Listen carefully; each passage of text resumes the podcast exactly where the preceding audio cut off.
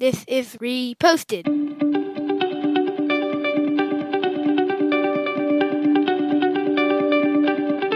Every morning, Larry and I dig into a quote or idea that has caught our eye. Our hope is that our chat inspires you to never stop thinking and possibly challenges you in a new way. If you'd like to help support the show, please visit patreon.com slash reposted. Thank you for stopping by. Mr. Keller, have you heard of the song I Took a Pill in Ibiza? Yeah, I like that song. It's God, uh, the it's the quintessential club song, I think, in my opinion. Really? God, I love that song. Me and my kids used to play that all the time. I love the video. I love everything about it. Uh, it's written by a guy named Mike Posner. Uh, really, read a really cool article about him in Outside Magazine about him walking across the United States. He became this famous dude in LA, hanging out, needed some change in his life, so he decides to skosh across the country. Fascinating article. At one point, he takes his headphones off and walks in silence. Has some pretty cool epiphanies. He gets bitten by a snake has to be airlifted to a hospital. Today's quote comes, from his song, Move On, that says, Beginnings always hide themselves in the end. So we've kind of talked about this before. Time is a construct of man, like squirrels don't have clocks. ends also are eh, beginnings and ends are kind of relative, right? Because your beginning might be my end and my end might be your beginning. So uh, what do you think he's saying by beginnings always hide themselves in the end?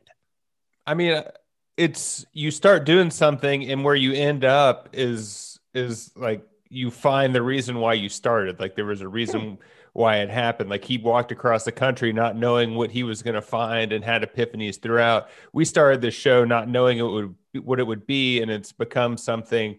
Uh, I I- find this guy really interesting, and uh, it made me think of. I think uh, I don't know when this is going to air, but yesterday we talked about Sister Mary Joseph, and she did 60 years of her life and then like went and went introspective and probably because she had kids she did it later in life this guy got to the pinnacle of success and was like well my f- friends have died my dad just died i need to find something different so he did it sooner in his life and had epiphanies and uh, i think it's i think it was really cool Since we're talking about things we've just recently talked about on our other show, we talked about a guy who ran 100 triathlons in 100 days.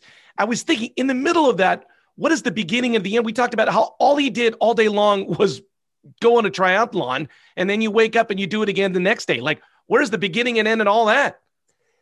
Yeah, I mean, I guess there's the the beginning is having a crazy idea, and then the middle is just attrition. And he probably, I mean, he learned something on the other end of it. I did the three day fast, and I mean, I've done it before, but like you kind of learn some things through that. You might have learned more than I did on like, oh, I need to reset how I eat. Um, I think one of the big things that stood out to me about Mike Posner that's might not be as obvious from reading it is that he has the ability to take this break from life, not because he's wealthy, but because he's unattached and without kids. I mean, it's great to find find yourself by walking across the country, but like there is something about having commitments in life that inhibit you from doing that. And so uh, I guess maybe it's important to find yourself before you make longer commitments. What I, I like about this idea is just kind of going back to the like you're training for a marathon and you kind of put your wheels, you put your focus down on all you do is run and run and run and run. And then what happens the minute you finish the marathon? That is now the beginning, right? You finished it, you've been focusing, and then I, I've never run one, but do you then get the epiphany of like, well, what am I going to do with my time now? Um, I think that probably hits you the next day or the day after. I've never done a full marathon. I've done, I think, four or five half marathons. So yeah, there is some version of like, oh, I'm training. This is my purpose. Uh, I think rarely the average person goes back to training uh, immediately because w- w- what are you really going to do with that? So I was also sort of thinking some other ideas there, like my father-in-law retired in the last five years. So it's it's the beginning of his retirement, but it's his end of his work career. So Mhm. it, it's like at the beginning of a new start of your life. What do you do when you wake up the next day? Like, I'm done working for the rest of my life. Yeah, I mean that that's interesting. Another thing that Mike Posner talks about, like being at the end, like his father died, and he says a lot of people try to uh, convince you that your life is never going to end, and that's why you end up working for them uh, as opposed to doing things for yourself. Like he said, I walked across the country for me. I started doing shows again for me, and it's he was doing these things earlier in his life because he thought that's what he was supposed to do. I had a version of that being like well this is what i'm supposed to do. I'm supposed to climb the ladder. I'm supposed to achieve these milestones. And then after hitting them you're like well who am i doing this for and uh, being introspective is pretty good too so seeing an end in something else could be a new beginning for you you know, that's interesting because I've always wondered why. I mean, you've done the acting thing pretty well in San Francisco, and then you go like, I want to do it full time. So you moved to LA to do it. And I feel like what you're saying is maybe like you can't really start it unless you really begin it. Oh, yeah. I mean, I mean, you know what I'm saying? Like you could have done it half ass. Oh yeah. Sort, sort of kind of in San in San Francisco. But you're like, you know what? I really wanted to start and do it well. So I got to end that light phase of my life and begin a new one. Yeah, in our few hundred episodes, I've probably said this before, but I'm more scared of wondering what could have been than yeah. failing and and having my ego hurt. And that's kind of what it was. I was like, oh, I can do uh, acting part time in, in San Francisco and do whatever, but you're not going to make a living doing it unless you're in New York and LA. At least at that point in time, who knows what the future of entertainment is? But uh, yeah, have you ever gotten to the end of something and said, oh, this is this isn't what I thought I was going to get from it, but I learned something different. This is really a bad example of that, but I feel like, you know, sometimes not now, but when I was in relationships like boyfriend girlfriend relationships, you always think like, "Ooh, maybe that woman would be better for me than the one I'm with." And like one time I broke up thinking that that would be better and it wasn't better. It just like was fictionally only better, but you can't know that until you can't do like if you're dating two gals at once, it doesn't really work because you're never really fully into one. You got to end one, start a new one, then sometimes it doesn't work out the way you think it will.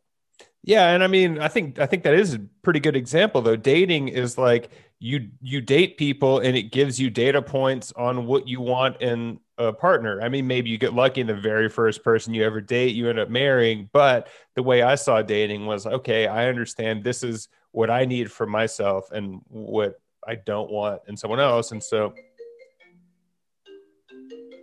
my phone rang. And so it's like uh, the big the beginning, like you started it so you could get to the end to find something new, and you wouldn't have found that if you hadn't gone on the journey. So yeah, I think dating is a perfect example. I sometimes take things that happened to me personally from the universe. Like I like, oh, I can't believe mm-hmm. I'm waiting in this line. We mentioned that a bunch of times. So Posner's on this walk across America and he gets bitten by this snake, right? And you think like he's got this focused journey to get across the United States, but he has this epiphany when the snake bites him that it's not the end. Like he's gonna get past this. And I love this idea that he kind of let go of an obstacle getting in his way to get the journey done. And he was like, it's going to be okay. I'm going to continue. This is a good break. I get to see people again. I get to get in a helicopter ride. He really has this great attitude about getting by, bit by a snake while walking across the country. Yeah. I mean, he said it gave him perspective on like, on life. And probably it was, uh, I think, a near death experience. He was in yeah. the ICU for five days and had to relearn how to walk because his leg was so swollen. So yeah, I mean, I think uh, basically take a step back and and reprioritize what's going on in your life because the end is closer than you think. Ooh, it's dark. Can we do some more clubbing? I like when you bring your clubbing outfit to the podcast. Yeah. Well, for anyone that's only listening to this, I am wearing my best club attire. I just took some Molly. It didn't hit during the show, but hopefully I have a good afternoon. If you want to reach out, you can find us on Reposted Podcast on Facebook, Twitter, or Instagram. I'm Andrew for the Club Rat. Thanks for stopping by.